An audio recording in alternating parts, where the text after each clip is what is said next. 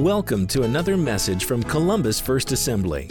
Thanks for listening as we strive to learn and live the Word and ways of God.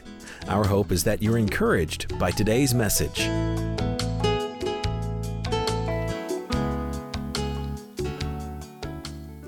There have been times, and there will be times, when dedicated, loving, faithful followers of Jesus experience things which we don't understand.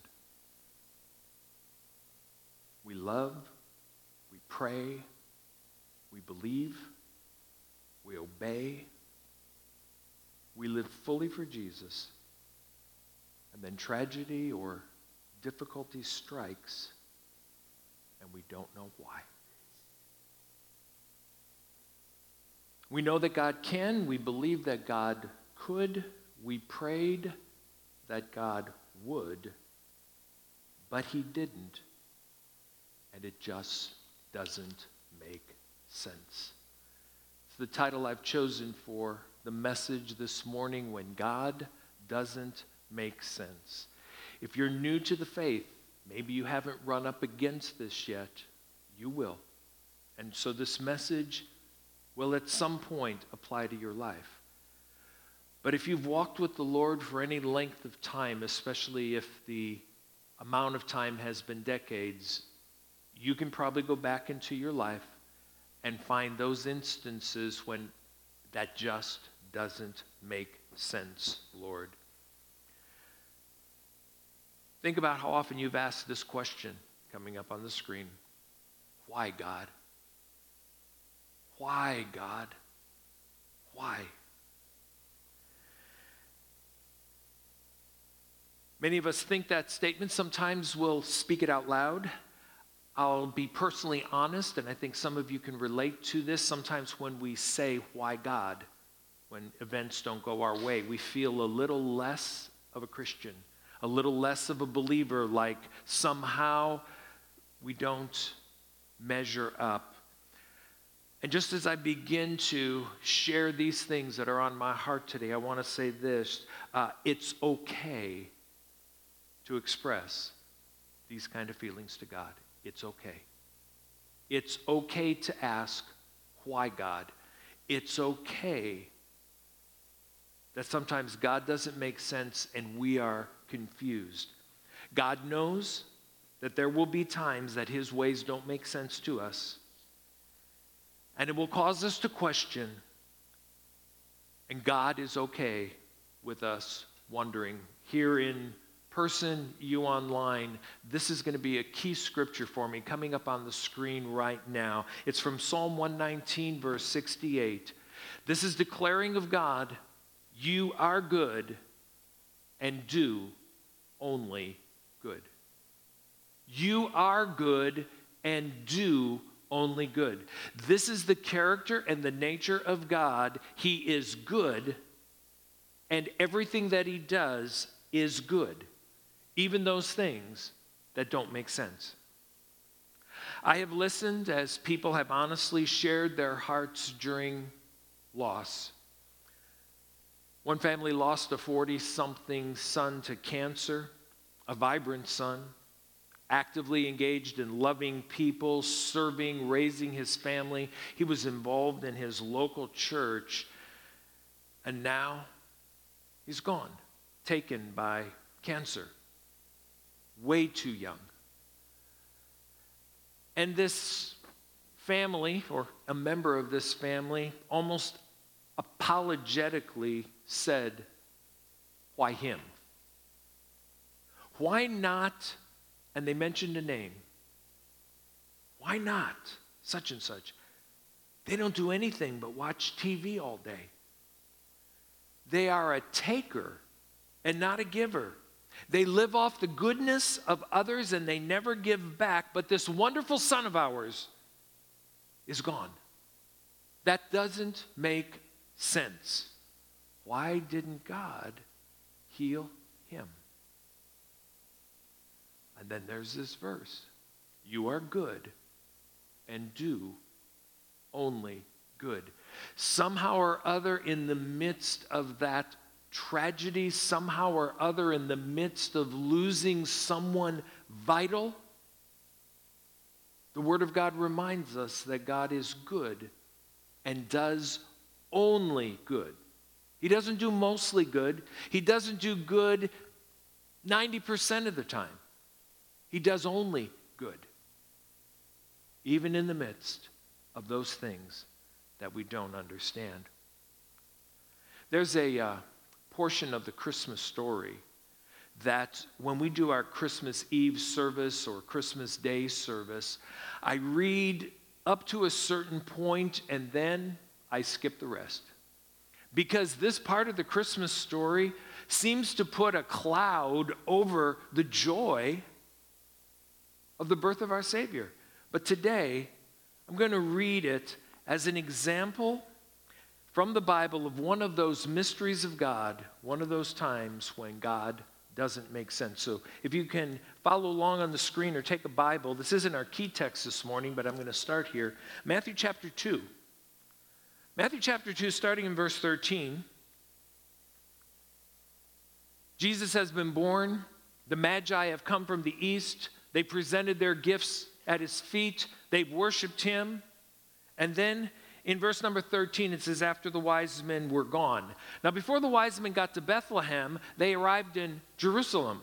Jerusalem was where they expected to find the newborn king of the Jews.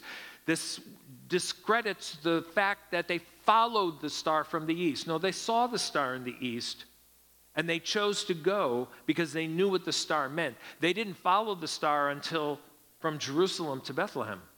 So they showed up in Jerusalem expecting to find the newborn king of the Jews.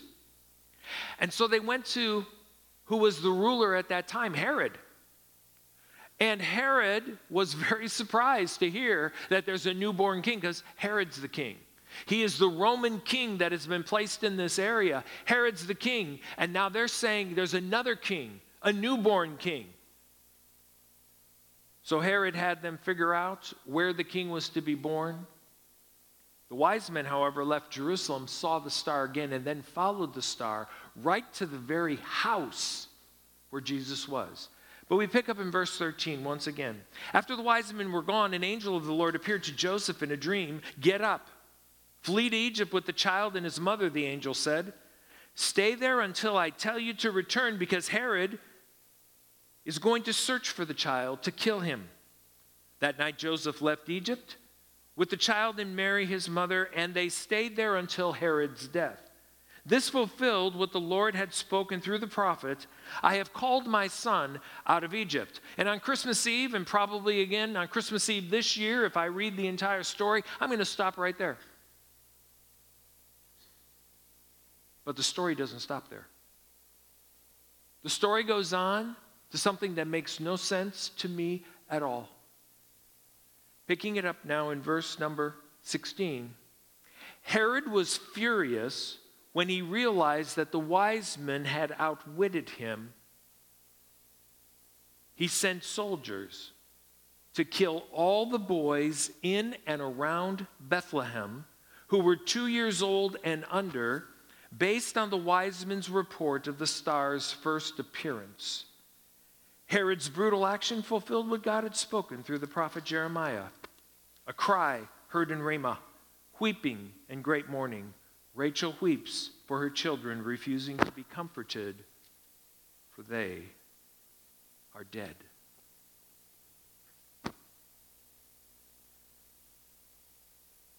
I'm not criticizing God, but I'm trying to put some skin on these stories some emotion. Can you imagine? Herod, this king, takes and he gets his soldiers. He knew that the Messiah was born in Bethlehem.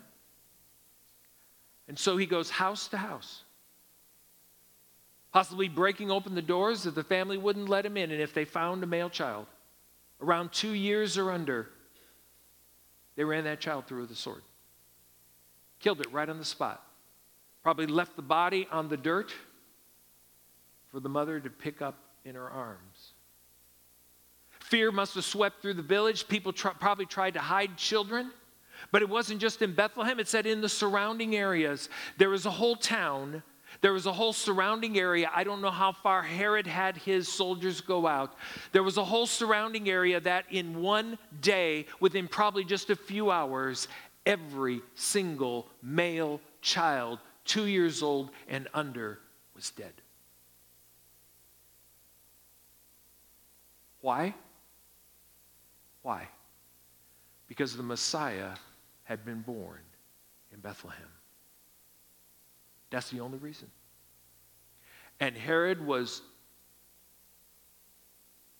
unwilling to have another king rise up. Now, here's the thing that doesn't make sense God warned Joseph, God protected his son. God said, Joseph, get up and take the child and his mother and flee. Flee to Egypt and stay there till I tell you to return. But he left all the rest of the boys fully exposed to this king. And then God went and said this. Oh, and by the way, uh, Jeremiah saw this prophetically. And you can read it in your Old Testament text. A cry was heard in Ramah, weeping in great mourning.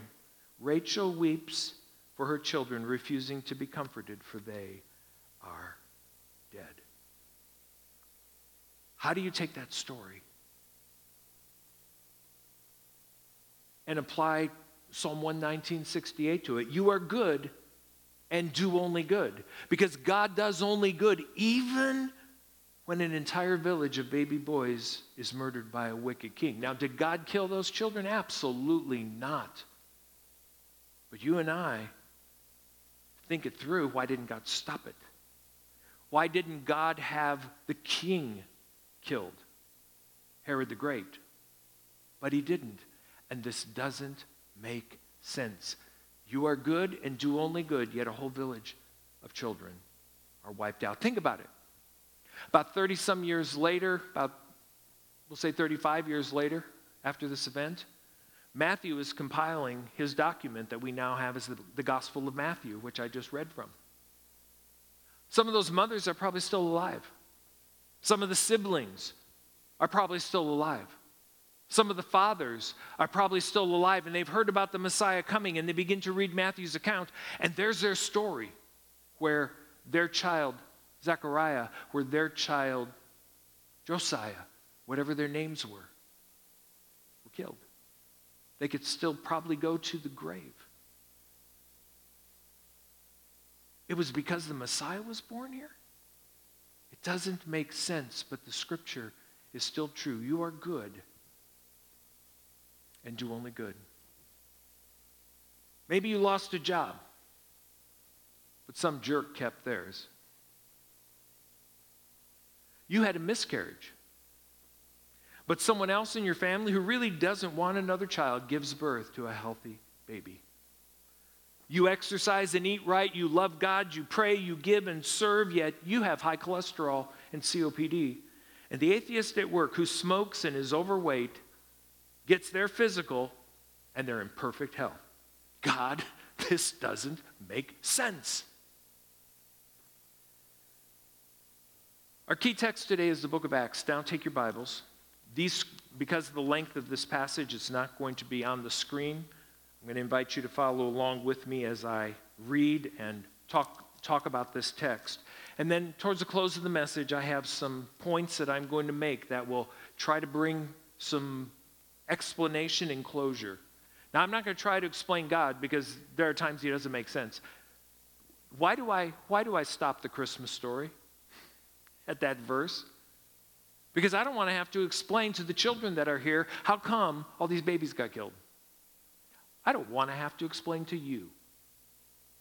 So I stop it after the dream and after the warning, and they go to Egypt, and it says, and he came out of Egypt. I don't do the rest but it's still there. And it's still true. And it still doesn't make sense. Acts chapter 12, we're going to read an incident that happened to Peter and the new church, starting in verse number 1. About that time, King Herod Agrippa, I'll stop right there. This is the grandson of King Herod the Great, who we read about in Matthew chapter 2. King Herod the Great was over Judea. He was the one that tried to have the Messiah killed, killed all the babies in Bethlehem. There was one other Herod in between here, and then here's King Herod Agrippa. About that time, King Herod Agrippa began to persecute some believers in the church, and he had the apostle James, John's brother, killed with a sword. And when Herod saw how much this pleased the Jewish people, he also arrested Peter.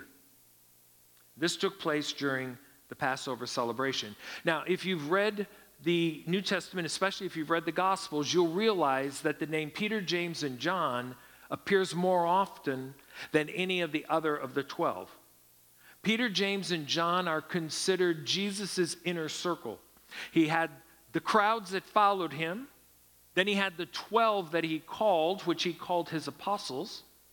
And then of the 12, there were the three Peter, James, and John. And then there was, of course, John, who was the, uh, uh, the one who wrote the Gospel of John, who it says, and he's the one that the Master loved. So this story talks about the inner three it's about 11 years since the resurrection of Jesus. It's about 11 years since the day of Pentecost when the Holy Spirit came and the church got started. 5,000 people got saved in one, uh, uh on one preaching assignment. Peter is preaching, and 5,000 people get saved. The church has been growing, and the hub of the church, the, the place where the leaders stay, is in Jerusalem. Peter, James, and John, because of their inner circle relationship with Jesus, are three of the leaders of the church of Jerusalem, of really the only church at that time, although by this time, 11 years later, Gentiles have begun to come into the kingdom. But of the Jewish believers, these three. And this story talks about these three. First of all, it talks about James Peter, James, and John. James. King Herod Agrippa began to persecute some believers in the church and he had the apostle James, John's brother. So this is the Peter, James, and John. They were brother, James and John, killed with a sword. Most people feel that the killing with the sword was a decapitation, it was a beheading.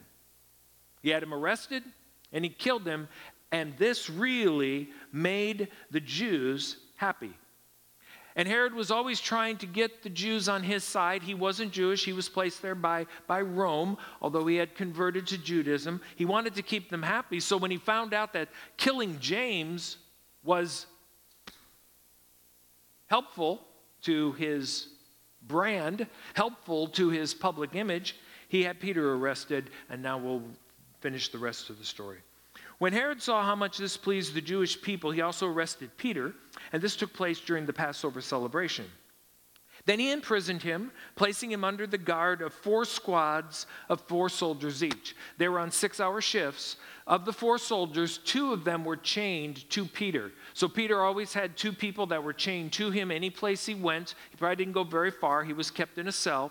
And then two others were placed outside of the doors of the prison cells where Peter was. And every six hours or so, this whole uh, uh, the group of four changed. So the other two who are chained to Peter now get chained to Peter. Two more go to the door, and those four go off duty. So there, 24 hours a day, for a period of several days, Peter is chained to these, uh, to these two soldiers.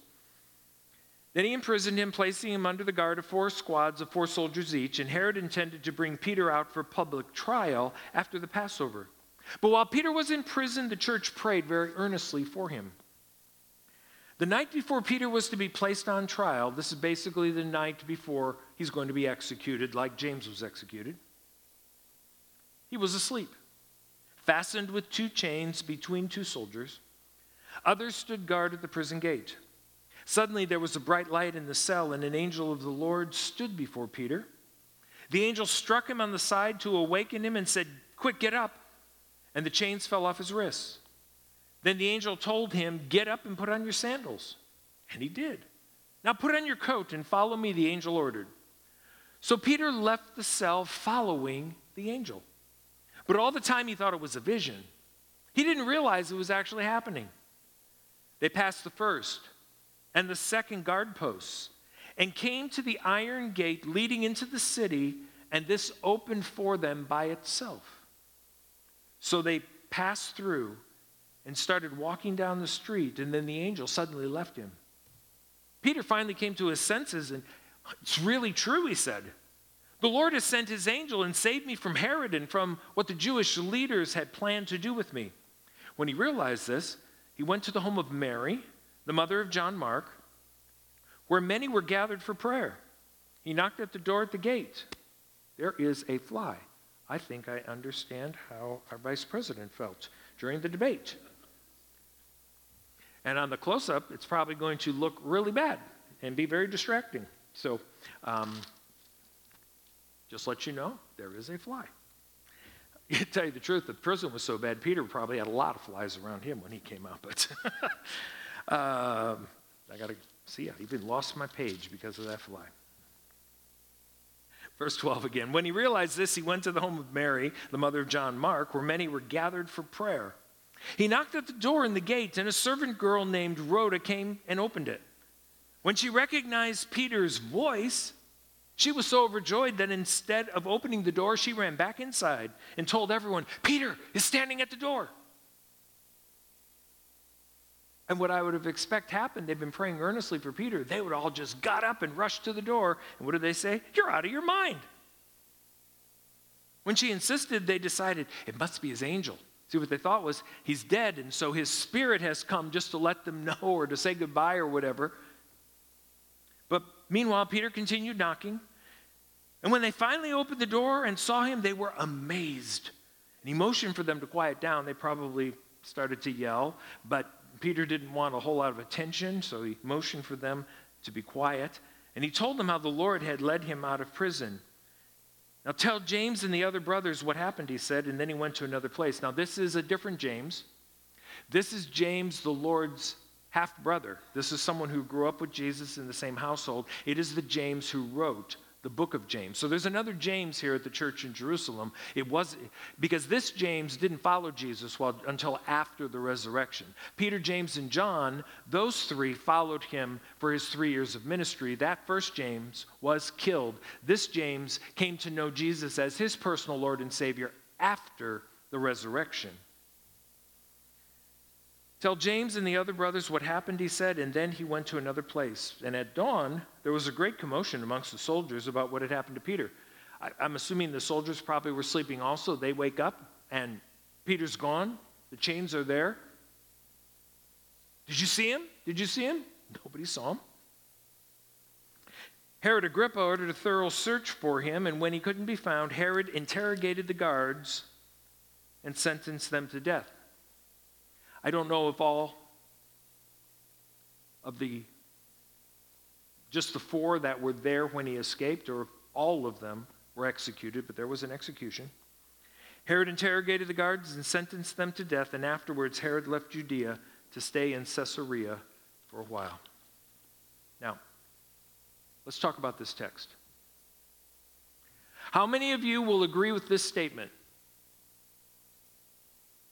Jesus loved Peter more than James.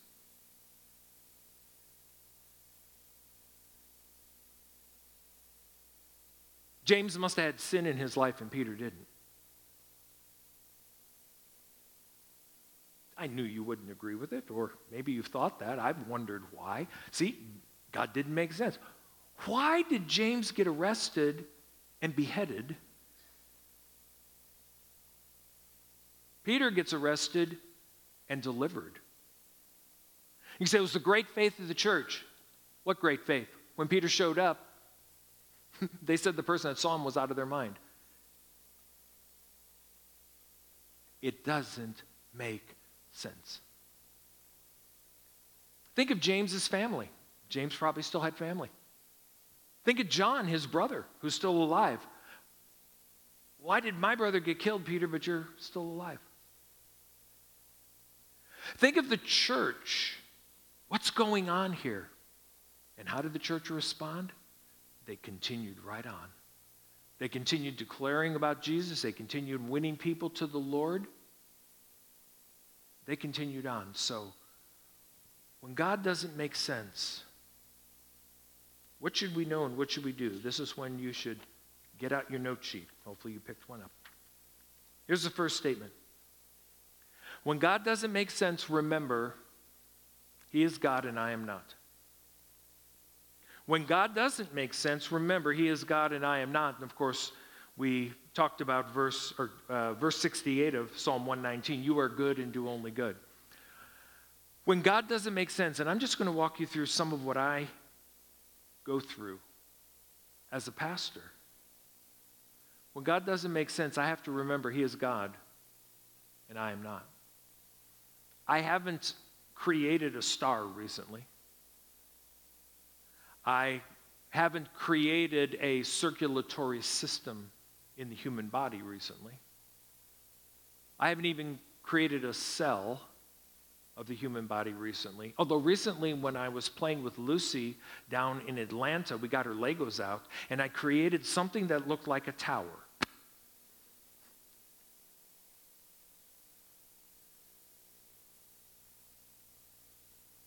He is God, and I am not. And He is good and does only good.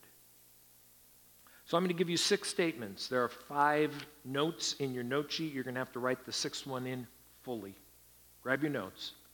Number one, when God doesn't make sense, remember He is God and I am not. And number one, God's ways often will not make sense to me.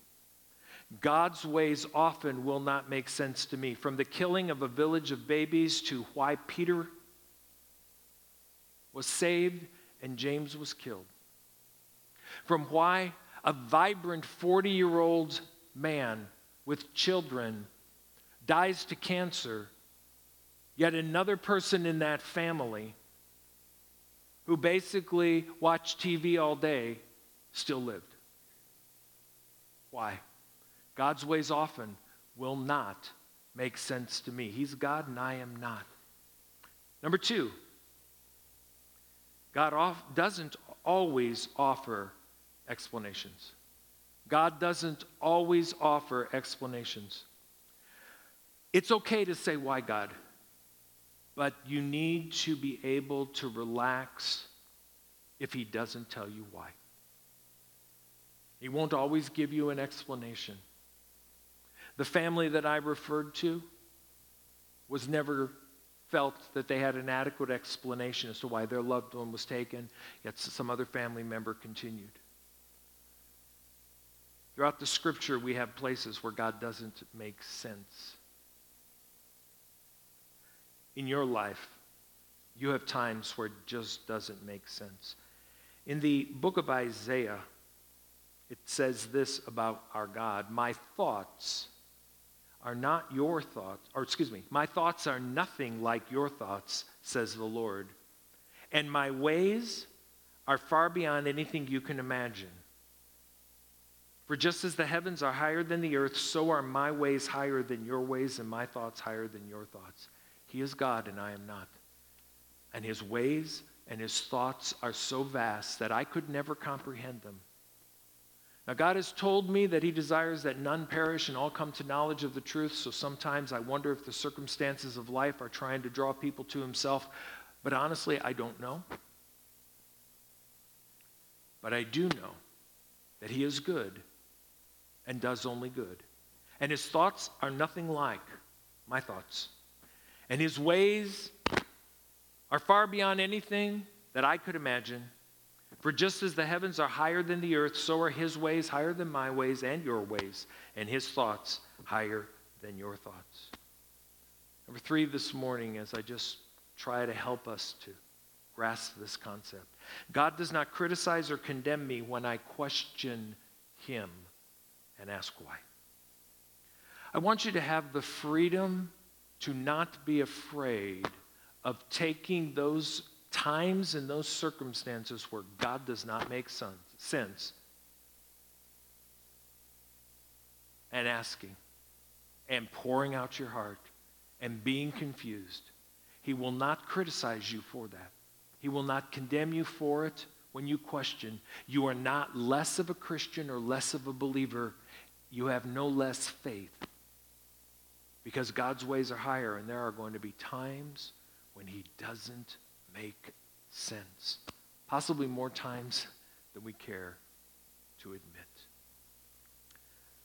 When God doesn't make sense, remember, God's ways often will not make sense to me. God doesn't always offer explanation. God does not criticize or condemn me when I question him and ask why. Number four. Well, I may switch mics. It continues. Sorry, folks at home, that probably sounds worse on your TV than it does up here, but. So I'm dealing with flies, I'm dealing with microphones. This is a good morning. I wonder if the enemy doesn't quite like what God wants you to hear today. Or maybe we just have a bad connector. That's all that it is. Number four, my faith is not to be based on circumstances. People of God, your faith is not to be based on circumstances. Your faith is not to be based on what's happening in your life right now. Circumstances will impact you. They will impact you emotionally. They will possibly impact you physically. They may impact you spiritually, but you have to not let it impact your faith. Look at what 2 Corinthians says. For we walk by what? Not by sight. Sight circumstances. Our faith, our ability to hold on to God, is by faith, not circumstances. Hebrews tells us what faith is. Hebrews chapter 11, verse 1. Now, faith is confidence in what we hope for and assurance about what we do not see. You haven't seen yet what you've been praying for. You haven't seen yet what you were hoping for. Maybe you've seen what you were hoping for taken away. But faith is still the confidence in what we hope for and assurance about what we do not see. We talked in number four, my faith is not based on circumstances. Number five, my faith is always to be based on the character of God, His goodness, His love, and His wisdom, and all of His other character attributes. That's what our faith needs to be based on. Family that I spoke about that lost a child way too young in their 40s. Continued to walk with the Lord, not understanding because their faith was based on the character of God, His goodness, His love, and His wisdom. Going back to Psalm 119, you are good and do only good. Number six, the one I need you to write the whole thing in because I messed up in creating the note sheet. That's why you have to write it in. Number six, I can trust God even when he doesn't make sense. I can trust God even when he doesn't make sense. The early church, they lost James. Peter was rescued. They continued to trust God even when he didn't make sense. They continued to press on. Um, Peter went to John Mark's house, his mother's house. John Mark actually traveled with Paul John Mark didn't lose his faith because James was killed and Peter was rescued. The church moved on. The church continued to reach out. The church continued to win people for Christ because we can trust God even when he doesn't make sense. Now, I want to just say this. Sometimes statements like what I'm making right here, faith is always to be based on uh, the character of God when you are walking through a difficulty, maybe somebody at home today, you're walking through a difficulty, and what I'm saying may seem trite. A lot of times, believers make statements that are almost trite. They're not trite, they're the truth. I believe them, I live my life on them. Well over a century ago, a preacher, well known preacher by the name of Charles Spurgeon, made a statement, and this statement's been modernized a bit. This is not an exact quote, but it's been attributed to him. But the essence of what he did say is here, because I went back and I found the exact quote, and it was more in an old English, but here's what Spurgeon said God is too good to be unkind, and he is too wise to be mistaken. And when you cannot trace his hand, we must trust his heart. What Spurgeon was saying is basically Psalm 119 God is good and only does good.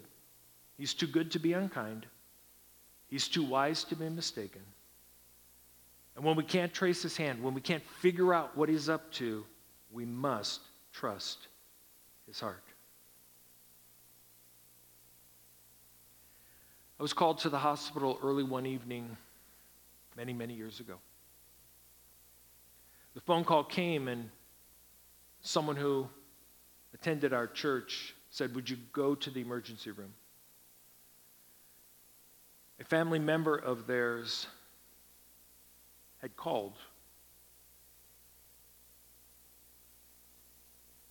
And just a few minutes before, their young teenager who was just learning to drive. And you know, if you're a young teen and you're learning to drive, maybe you're not on the street yet, but sometimes dad or mom will let you pull the car out of a garage or drive in the driveway. Well, this, this young teen was given permission, and they got in the family's pickup truck and they were to back the truck up. And so they got in, excited as anybody would be, 13, 14 years old, maybe 15 by themselves backing the pickup truck up. And they ran over their 18 month old sibling. And the call came.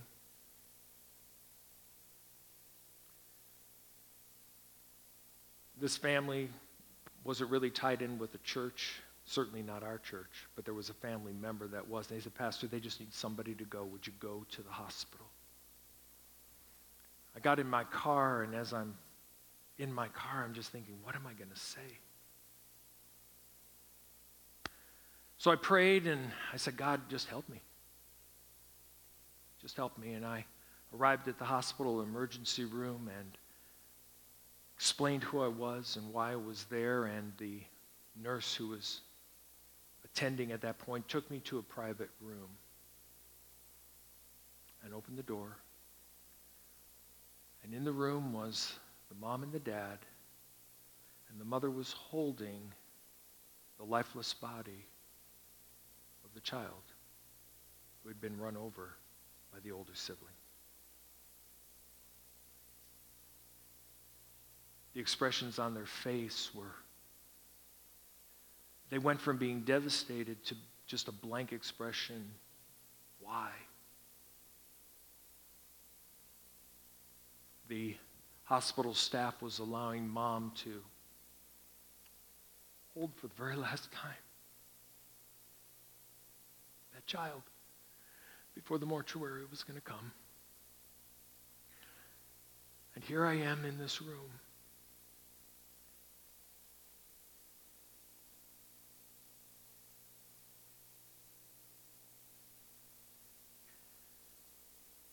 Said a few things. Honestly, I don't remember what I said. Even after I left that day, I don't know if I was any help. I mean, what do you say? What do you say in this type of a tragedy, this type of an accident? The young teenager wasn't there. I would have loved to have just tried to offer some comfort to them.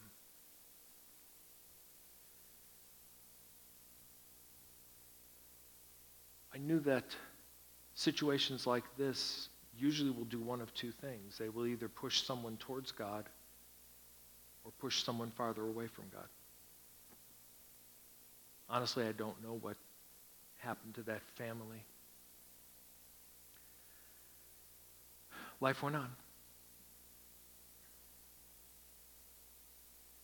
You, God. I mean, think about it. This, this teenager did not know that his sibling had been out in the yard. I mean, thought somebody else had them, thought somebody was watching their younger sibling. No one would have expected that in an amount of time that probably didn't amount to more than two minutes, that family's life would have been totally uprooted. And then here I am, called then to offer some word of hope. And so I, I did my best, and I don't have a happy ending to this story, folks.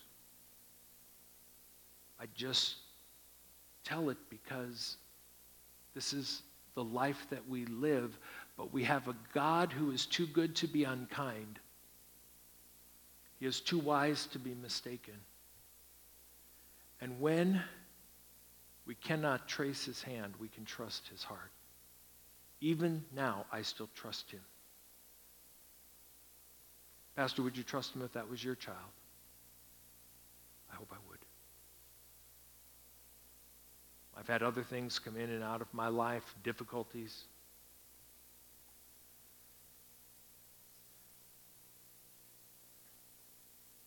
That situation doesn't, didn't make sense to the couple. I say that because it's one of the most difficult parts of pastoral ministry. But I want to close with a little bit of a long quote from a book that I read many years ago by James Dobson, which actually took the title of his book and made it my title, When God Doesn't Make Sense. It's coming up on the screen. Actually, you have it in your note sheet on the back. I do not have tidy answers. I have no airtight explanations. In fact, I find it irritating when amateur theologians throw around simple platitudes such as God must have wanted the little flower named Bristol for his heavenly garden. Nonsense. loving father does not tear the heart out of a family for selfish purposes. No, it is better to acknowledge that we have been given too few facts to explain all the heartache in an imperfect, fallen world. That understanding will have to await the coming of the sovereign Lord who promises to set straight all accounts and to end all injustice. Hear that again. It's better to acknowledge that we have been given too few facts to explain all the heartache in an imperfect fallen world. That understanding will have to await the coming of the sovereign Lord who promises to set straight all accounts and end all injustices. Psalm 119, verse 6 again. You are good and do only good. Sometimes that's the final word. What you're walking through right now, some of you, some of you who have tuned in online, maybe somebody sent you a link to this message after I've preached it. Sometimes it comes down to this you are good and do only good. So, Lord, I trust you. Your ways are higher, your thoughts are vaster. You are love, you are light, and you are good. And you can trust him, folks. All of our lives have been turned upside down, some of you more than others. Some of you have handled the pandemic and the quarantine, and you've been doing kind of fine. Your job is fine. You've stayed healthy. Others of you have not. Some of you at home right now, you're still dealing with the impact and the after effects of this.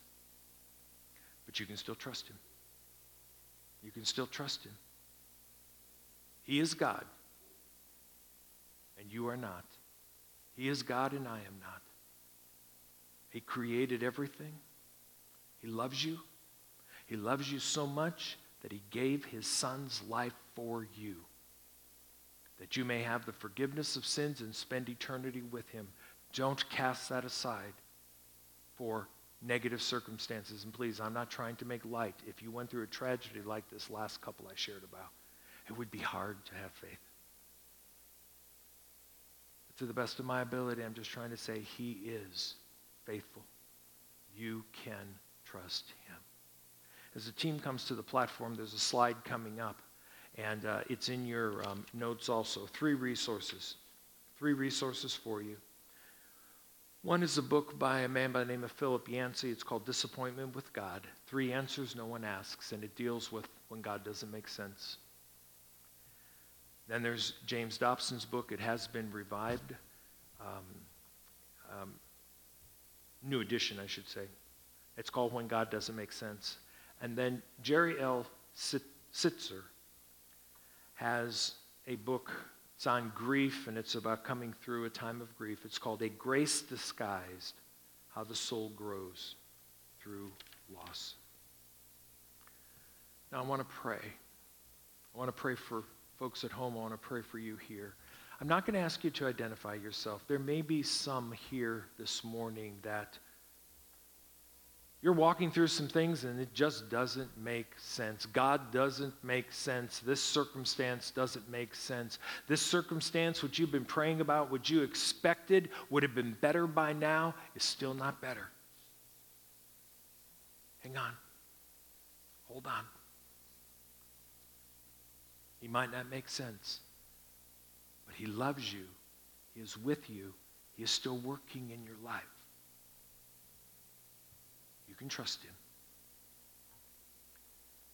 But if you are one who this morning, this message is maybe speaking directly to you, I really felt the Holy Spirit drop this in my heart a few weeks. Actually, it was only a couple of weeks ago. It was just like a now word. And so I'm going to believe that here or some who are part of our online church family, you're walking through something and you needed to hear that even when God doesn't make sense, he can be trusted. I'm going to pray for you. I'm going to ask those of you here to bow your heads, those who are watching online also to bow your heads. Lord, Lord, you give us freedom to come to you with everything all of our questions, all of our concerns, all of our doubts, all of our pain. Lord, this morning, for those that are, are hurting, oh God, God, may they just feel free today to just dump on you, just pour it all out. Their anger, their confusion, their doubts, their pain, and Lord, you receive them, you embrace them as only you can. You are good and do only good. And Lord, we hang on to that. We don't know why that circumstance happened. We don't know why that situation happened that they're walking through. But Lord, you still are good and you still only do good. You are love. You are light. So we're just going to trust you and cry out to you. Lord, I just pray that every soul that is hurting today would somehow feel, even if it's just for a moment, feel your presence as we move into a short time of worship and as we once again bring our burdens before you. Come, Holy Spirit, and minister to us in Jesus' name. Amen. Church family, would you just follow the team as they lead us in worship? When peace like a river attended my way, when sorrows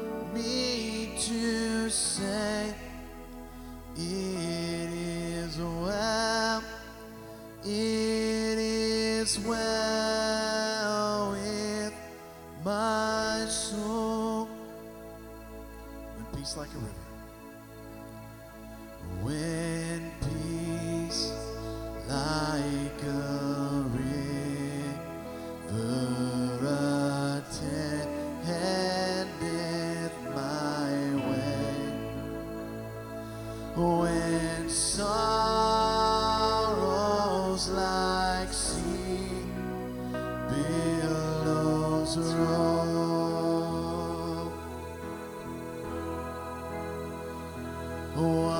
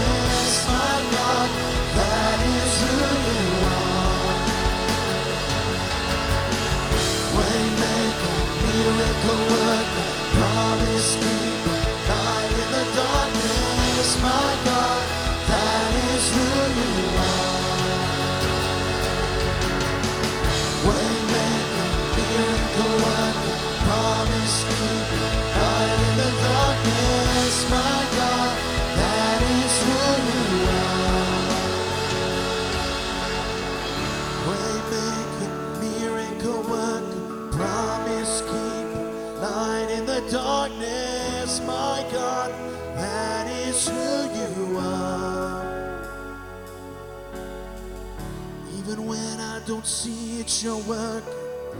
Even when I don't feel it, you're working. You never stop, you never stop working. You never stop, you never stop working.